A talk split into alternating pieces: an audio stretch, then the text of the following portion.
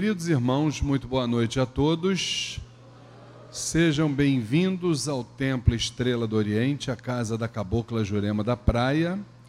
Que a luz do universo, de nossos guias e orixás, possam contaminar nossas mentes e corações.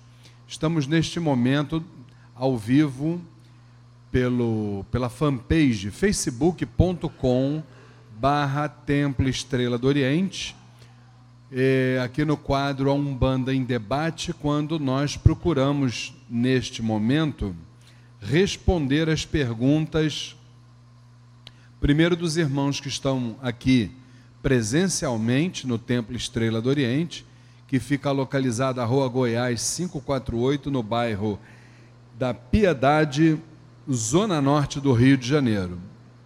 E também dos irmãos que nos enviam as perguntas através do WhatsApp, está ali ele escrito, ó, 999-495-494, né?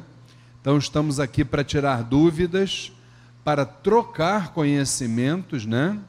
E a partir daí todos nós podermos crescer juntos, que esse é o, o grande objetivo, né? Então gostaria de perguntar, o Felipe está aí com, a, com o microfone na mão, está aí do lado direito dele. Quem tiver alguma dúvida, é só levantar a mão. O Felipe leva aí o microfone para vocês. Aqui a única coisa que não pode é ter vergonha. Temos aqui que ser da falange dos sem vergonhas, entendeu? Então vamos perguntar à vontade, tá, gente? Com certeza. Dúvidas? Não? Vergonha ainda está na área? Então tá. Então vamos responder primeiro aqueles que, que nos enviaram já que segunda-feira passada nós não tivemos o quadro Umbanda em debate, porque estávamos aqui ocupados com a gira festiva, né, do Templo Estrela do Oriente. E, aliás, antes de começar a responder as perguntas, não vamos esquecer duas coisas. Primeiro, o informativo Folha da Jurema está no ar com matérias imperdíveis sobre espiritualismo, sobre Umbanda, muita utilidade pública. E outra coisa também, gente, principalmente aqueles que nos assistem, né, aí pelo Facebook, na semana que vem, não só o quadro é, Gotas de Espiritualidade do Show Jorge vai começar às seis e meia tá, da tarde e o Umbanda em Debate vai começar 15 minutos antes, que é a partir das sete horas. Aí, de sete às sete e meia, a gente para às sete e meia que aí dá tempo da gente organizar outras coisas aqui dentro da nossa casa, dá tempo de passar alguns recados para vocês. Então, semana que vem, sete horas, um banho em debate, seis e meia, gotas de espiritualidade.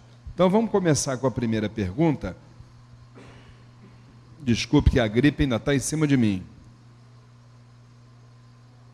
E é a pergunta que ficou, Felipe, da, da última quinta-feira da nossa irmã Rosamélia Pereira da Costa. Ela pergunta assim: todos os médiums no trabalho espiritual são conscientes? Rosamélia, nós defendemos essa tese, tá? Respeitamos quem pensa diferente, não vamos perder amizade com ninguém por causa disso.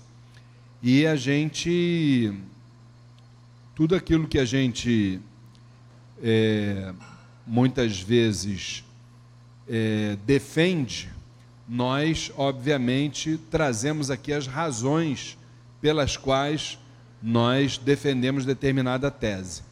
A primeira delas, que é essa, da, da consciência no trabalho espiritual, é porque as pessoas desconhecem é, todos os pré-requisitos que são necessários para que um médium trabalhe de forma inconsciente.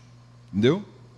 O último que trabalhava inconsciente, para mim, na minha opinião, ele já não está mais encarnado entre nós, já retornou lá para o plano espiritual, que foi o nosso, nosso amado Chico Xavier, né? que psicografou inclusive livros em outros idiomas, sem ele nunca ter tido qualquer contato, né? Com esses idiomas, né? com essas línguas. Então, Chico Xavier, para nós, foi realmente o último médium inconsciente. A partir de agora, todos nós trabalhamos de forma consciente. Por quê? Porque nós precisamos ter uma série de, como eu falei, de condições. A primeira delas, nós precisamos é, ter o magnetismo sonambúlico, que é uma forma de mediunidade que ou você já nasce com ela ou então esquece, só na próxima encarnação. Primeiro, você tem que ter um controle total do teu psiquismo, o que os habitantes aqui do Ocidente, você tem que ter um controle muito grande do teu sistema nervoso, menos ainda, né?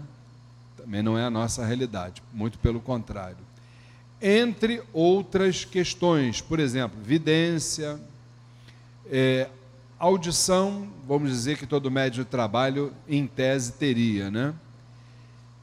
Então, é uma série de requisitos e uma outra coisa também fundamental que a gente traz isso para o nosso dia a dia, que é a vida que nós levamos atualmente, principalmente aqui no Ocidente.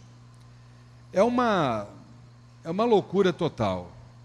A nossa realidade é chegar faltando cinco minutos para o atendimento espiritual começar, aí você corre ali para dentro do, do, do vestiário, troca a sua roupa, quando muito toma um banho, entendeu? E vem correndo esbaforido aqui para dentro do terreiro. A maioria não se concentra, a maioria está olhando a vida, a vida dos outros. Então, como é que você pode imaginar que alguém vai trabalhar de forma inconsciente nessas condições? Isso aí chama-se utopia, ou seja, impossível. Impossível. Volto a dizer, não sou o dono da verdade. Quem achar diferente, quem pensar diferente, continuamos amigos, está tudo certo. Agora, a minha opinião é essa. Tá bom, minha irmã Rosamélia. Tem uma perguntinha? Pega o microfone aí. Opa! Uma pergunta do pessoal que está online na fanpage facebook.com barra Templo Estrela do Oriente. Qual é a pergunta, Felipe? É, a Priscila pergunta: Como é visto os vícios pela Umbanda e como respondemos, entre aspas, por nossos vícios? do cigarro, por exemplo, que é o meu caso. Priscila, né, o nome dela, né? Aliás, essa nossa irmã tem nos acompanhado aí, né, na nossa nesse, nesse nosso quadro Um Bando em Debate, o nosso saravá fraterno para ela. Priscila, veja bem, minha irmã, é, tudo aquilo que se relacione à dependência química é, é uma doença tá, que começou no espírito e por não ter sido tratada, ela veio para o organismo. Né? E, aliás, não é só essa doença. Qualquer doença orgânica, ela antes de ser orgânica, ela é espiritual. Né? Por quê? Porque a mente, quando ela, ela não costuma absorver as, as realidades do dia a dia, a gente acaba absorvendo isso como doença, né? Agora, um capítulo à parte é a dependência química. Então, a pessoa que está atrelada a uma dependência química, seja ela o cigarro, seja ela aquele chopinho do fim de semana, que começa no chopinho, né? Normalmente. É, aí passando daí para as drogas ilícitas, né? E aí a gente fala da maconha, da cocaína, do crack, entre outras drogas ilícitas, todos esses irmãos precisam de tratamento médico. Por quê? Porque o tratamento espiritual, ele dificilmente ele vai resolver o problema dessa pessoa. Vou explicar por quê. Nós que estamos encarnados, nós estamos numa numa faixa vibratória que a gente costuma dizer costuma mencionar, ela chama-se é, plano reencarnatório. O que é o plano reencarnatório? é aquele plano onde nós ainda, encarnados ou não, ainda não conseguimos depurar os nossos karmas, ou seja, as nossas dívidas passadas. Não conseguimos ainda. Se estão nossos karmas, não é isso? Atingimos o plano do puro espírito, não reencarnamos mais, aí sim estamos livre, livres de tudo aquilo que é relacionado às nossas imperfeições. Enquanto estivermos nesse plano, não tem jeito. Você vai pegar não só a dependência química, como qualquer outra doença, você vai tirá-la através de um tratamento, você vai tirá-la do ativo e vai colocá-la no passivo. E ela fica ali no passivo, quietinha, adormecida. Se você, por algum momento, deixa de vigiar os pensamentos, as palavras ou as suas ações, aquela doença que está ali no passivo, ela volta para o ativo. Por que, que a gente vê os é alcoólicos anônimos, né? O nome que a gente chama, né? Alcoólicos anônimos, né? Por que, que a gente vê lá nos alcoólicos anônimos aquele ditado que diz assim, ó, não beba o primeiro gole? Por que, que a gente vê? Porque eles lá sabem que a doença saiu do ativo e foi para o passivo. Apenas e tão somente. E volta para o ativo assim, ó, no estalar de dedos. Querem ver um exemplo? Eu. Eu cometi a besteira durante muitos anos, até 1989, não era um fumante inveterado, mas fumava. Num belo dia resolvi parar de fumar. Pumba, 1989, parei. Entre outras razões, por causa da saúde da minha filha, por causa da minha saúde. Moral da história, se eu tivesse continuando a fumar, essa hora eu estava fazendo um bando em debate diretamente lá de Aruanda, tá? Pois é, beleza. Tranquilo, sentadinho lá, hein? bem acompanhado, espero, né? Bom, Moral da história. Num belo dia, eu trabalhava com meu falecido pai e a gente gostava muito de discutir sobre futebol, né? Meu pai era um, um amante do futebol, eu também era, também gosto. Hoje eu estou mais devagar, mas. Aí num belo dia, naquela discussão do futebol, quem é que é melhor? Vasco, Botafogo, Flamengo, babapá. Aquela discussão que não leva a gente a lugar nenhum, mas é discussão gostosa, né? Respeitosa, principalmente. Aí vocês sabem que eu, do nada, senti uma vontade de tomar um café. Tomei o café. E a gente está na discussão, daqui a pouco, fui lá onde, gente, onde eu, meu pai e meu irmão guardávamos o, o maço de cigarro, porque lá a gente vendia cigarro, né? No, no nosso comércio lá. Já estava metendo a mão lá dentro para pegar um cigarro e eu já tinha parado de fumar. Aí eu falei, gente, espera aí. Isso aí não é um vício. Isso é a mania que eu tenho de fumar. Aí mesmo que eu falei, bom, então se é mania, o cigarro não vai criar perna, não vai vir para minha boca, agora mesmo é que eu não vou fumar mesmo, entendeu? Então, gente, isso é um exemplo do passivo pulando para o ativo, você vê. Botei o café na boca, senti aquele gostinho, né? E quem fuma sabe do que eu estou falando, né? Toma um cafezinho, dá logo vontade de fumar, né? Então eu vi que aquilo ali era uma coisa puxando a outra. Então falei, opa, peraí, não vou entrar nessa não. Então precisa de tratamento, tá? Inclusive quero deixar claro que aqui no Templo Estrela do Oriente nós temos uma irmã que é a nossa querida mãe Sandra Estrela, que ela é uma técnica é, uma conselheira, perdão, uma conselheira em dependência química. Pode nos aconselhar, tem todo o conhecimento para nos aconselhar o caminho que nós devemos seguir quem estiver dentro de um processo de dependência química. Quem quiser agendar um horário com ela aqui no Templo Estrela do Oriente, é só me mandar uma mensagem para esse celular que está aparecendo aí, ó, 999 495-494. Porque às vezes não é só o dependente químico, é o dependente químico e os seus respectivos familiares que estão envolvidos nesse problema trágico, trágico. Dependência química é um dos maiores males da humanidade, gente. Não se iludam. E tem que ser tratado. Se não for tratado, não adianta só vir falar com caboclo, preto velho e chu, vai resolver não. Tem que partir para a medicina. Tem que pedir ajuda, senão não rola. Tá bom, Priscila? Espero ter respondido a sua pergunta. Tem mais uma pergunta? Vamos lá. Quem é a pessoa que está perguntando, Felipe? É, Maria das Graças pergunta. Maria das Graças, sim. Atualmente percebo que minha mediunidade está cada vez mais aflorados. Isto tem a ver com a vibração que o planeta passa ou é consequência de estudos e dedicação? As duas coisas, Maria das Graças. Na minha opinião, as duas coisas. Vocês entenderam a pergunta da Maria das Graças? E para mim são as duas coisas. O momento que o planeta passa, a gente, com certeza, a gente está sendo mexido.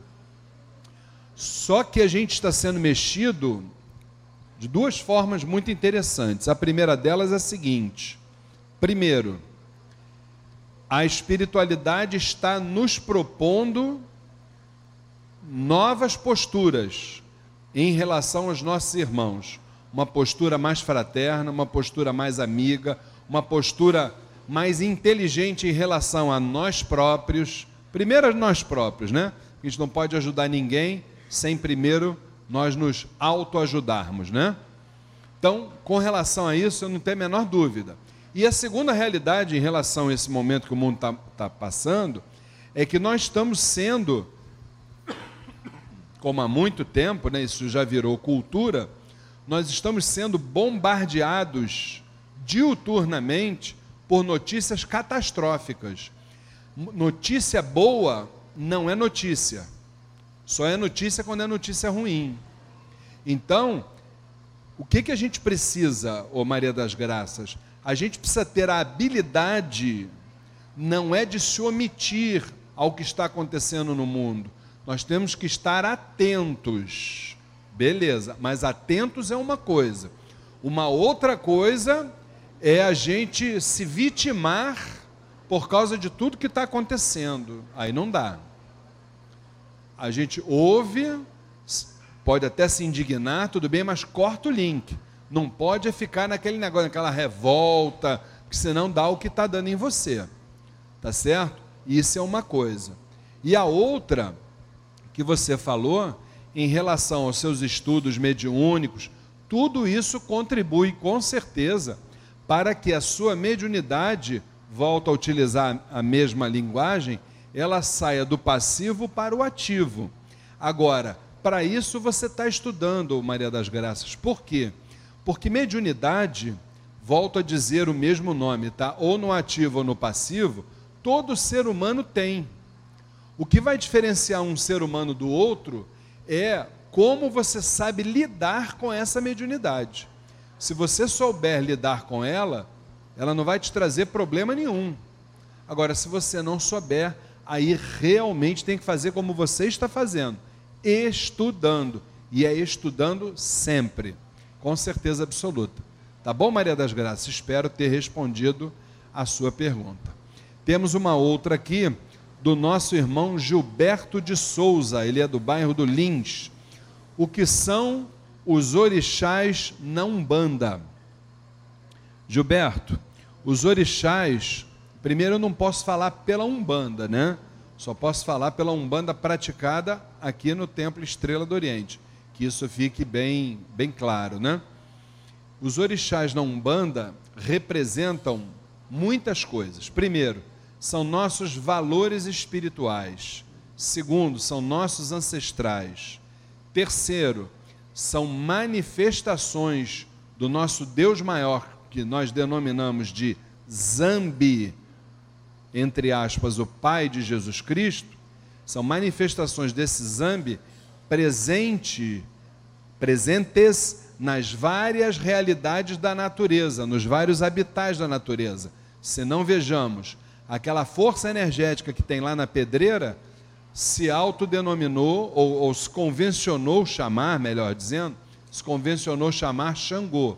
Aquela energia que está lá na praia convencionou-se chamar Iemanjá, a energia da cachoeira Oxum e assim por diante. Então, os orixás para nós são forças sagradas, são valores espirituais e que representam o nosso todo que é Deus. Tá bom? Espero que você esteja nos assistindo. Uma outra pergunta que a gente tem da Ivonete Martins, que é do bairro da Urca. Qual a importância e o sentido das guias? O, o, minha irmã Ivonete, guia para nós, guia para quem não sabe o que é, são esses colares que a gente utiliza dentro do terreiro, é, são instrumentos magísticos da nossa ritualística as guias pertencem às entidades e aos orixás, não nos pertencem. Elas obedecem a uma numerologia. Dentro dessa numerologia, eu posso atingir determinado chácara, tá certo? Com uma numerologia eu atinjo, por exemplo, o plexo solar, outra numerologia eu posso atingir o chácara umbilical e por aí vai. E ela também é, é, trabalha com as cores. Através das cores, a gente atrai determinada vibração. É importante que se diga, já que a Ivonete falou sobre guias, que as guias, para nós, na nossa visão doutrinária, elas precisam ser, é, a sua constituição precisa ser de cristal. Por quê? Porque o cristal garante para nós o maior manancial de energias tanto dentro de uma geometria espiritual, quanto também em relação à sua constituição interna. Que o cristal ele é feito, muito pouca gente sabe disso, ele é feito de um espiral. Esse espiral é o que garante um efeito que não é o Luiz Fernando que inventou, nem o Templo Estrela do Oriente, e é, e é, e é trazido pela física, chamado piezo elétrico. Esse piezo elétrico, na verdade, é o movimento de imantação, de contração e de repulsão que todas as guias de cristal, de cristais, é, realizam, entendeu? Então, por isso as guias precisam ser de cristais, tá bom? Minha irmã Ivonete, são muito importantes para nós. É, por último, nós temos aqui a pergunta do João Martiniano, diz ele que é nosso vizinho aqui do bairro da Abolição. O que, que são assentamentos? Está perguntando. João, assentamentos, na verdade, são imãs através dos quais nós atraímos vibrações dos orixás, das falanges. E quando a gente fala assentamento, é sinal de que aquilo ali está enterrado ou no chão, ou na parede, ou no teto. E são, vamos dizer assim, são constituídos de elementos que a gente não precisa estar trocando. Por exemplo, você utiliza um assentamento, uma hipótese, né? Onde eu estou aqui, que é nessa estrela de seis pontas. Aqui tem um assentamento, firmeza. Firmeza, deixa eu pegar aqui para você, só para poder ilustrar didaticamente aqui para as pessoas. Uma firmeza já é isso aqui, por exemplo, né? Nós temos aqui um copo com água com a pedra jasper azul, que é a pedra do orixá Oxum, né? E aqui dentro nós temos a essência de Angélica, que é a essência também do orixá Oxum. Então isso aqui não é um assentamento. Isso aqui já é uma uma firmeza. Qual é a diferença dessa linguagem de uma para o outro? Volto a dizer, o assentamento você não precisa mexer mais. A firmeza você vai trocar, pelo menos, no pior cenário, você vai trocar uma vez por semana. Porque senão essa água aqui, que no momento é um axé, ela vira um contra-axé. Daqui a pouco está toda suja, cheia de mosquitos e etc. Tá certo? Então esse é o nosso a nossa firmeza, tá bom, gente? Se o Rodrigo permitir, eu vou botar no lugar aqui novamente. Ele permite. Vamos lá. É, gente, eu ainda, ah, ainda tenho cinco minutinhos. Você leva o, o microfone ali na, na, assistência? Nós temos uma perguntinha ali. Ainda tenho cinco minutos, gente.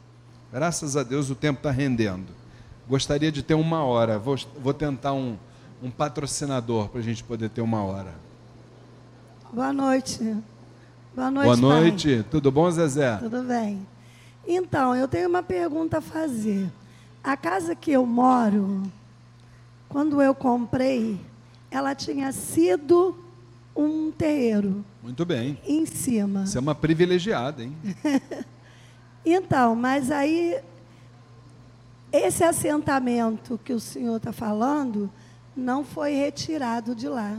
Mas quem é que garante a você que, quando você entrou, os assentamentos ainda estavam lá? A dona. Ah, é? A dona. Mais eu... uma vez, eu repito, você é uma privilegiada. Ah, é? Se continuar, não tem? Com certeza. Ai, viu? Que você continua morando lá, com os assentamentos lá, e você está bem, graças a Deus. Então, você é uma privilegiada. Então, entendeu? só boa noite. Oi, querido, boa só noite. Só para a gente completar. Seu, seu nome é? Vinícius. Oi, Vinícius. Diga, meu querido. Então, Seu filho? Que bom, seja bem-vindo. É, e a gente, depois de um tempo, entrou em contato com essa senhora. Sim. E ela explicou pra gente que o chefe da casa tinha fechado o terreiro provisoriamente. Certo. Só que é o terraço da nossa casa. E uhum. é onde a gente tem a intenção de construir uma nova casa. E o que, que o senhor acha? A gente uma pode... nova residência é. ou uma nova casa espiritual? Não, não, uma nova residência. Entendi. Mesmo porque não temos autorização para isso. Mas que, a gente queria construir uma casa em cima e a gente fica com medo, sem saber o que fazer. O que, que senhor orienta a gente a fazer? Eu oriento depois vocês conversarem aqui comigo e com a dona Flávia e a gente vai passar a orientação para poder exatamente a gente se aprofundar no tema, entendeu? Okay porque em parte espiritual a gente aprendeu nesses pouquinhos anos que a gente está que a gente nunca deve ligar o achômetro, entendeu? Eu acho isso, eu acho aquilo, eu acho aquilo outro. É muito bom a gente conversar assim, olho no olho, para a gente poder entender qual é a realidade que vocês vivem lá, inclusive se há a necessidade de fazer alguma coisa, entendeu? Exatamente. Uma coisa só eu já deixo assim de, de antemão: nada da gente entrar em paranoia Paranoia é complicado, entendeu? Tudo na vida tem jeito. A única coisa que não tem jeito, ainda não inventaram um jeito, é da gente não desencarnar. Ainda estão tentando inventar, entendeu? Pois é, mas ainda não conseguiram isso, né? Ok, obrigado. O resto está tudo certo, tá bom, querido? Muito bem. Gente, eu quero agradecer a todos aí a participação. Ainda bem que a, a nossa assistência é, se manifestou, né? Vocês estão muito calados, hein, gente? Toda, toda segunda-feira vamos fazer pergunta aí, porque senão os nossos patrocinadores cortam o patrocínio aí, tu já viu, né? As esse, tá? Então, não esqueçam que segunda-feira que vem nós estaremos em novo horário a partir de 7 horas da noite, das 7 às 7 e meia, se Oxalá assim o permitir. E também gostaria de fazer um convite a todos, inclusive aos que nos assistem pela fanpage facebook.com.br Templo Estrela do Oriente, que no próximo sábado, aqui mesmo, na casa da Cabocla Jurema da Praia, nós teremos duas atividades muito interessantes.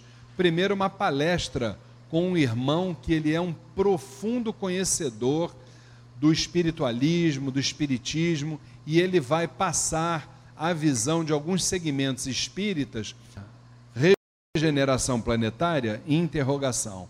Então, com o nosso irmão Júlio Damasceno, sábado que vem, três horas, e nesse mesmo dia, a partir de seis horas da tarde, a nossa já tradicional sessão de tratamento espiritual com a falange do povo do Oriente. Estão todos devidamente convidados, tá bom? Então, até a próxima segunda-feira, às sete horas da noite, aqui no quadro A Umbanda em Debate do Templo Estrela do Oriente. Até segunda-feira, se Oxalá, Senhor permitir, fiquem com Deus.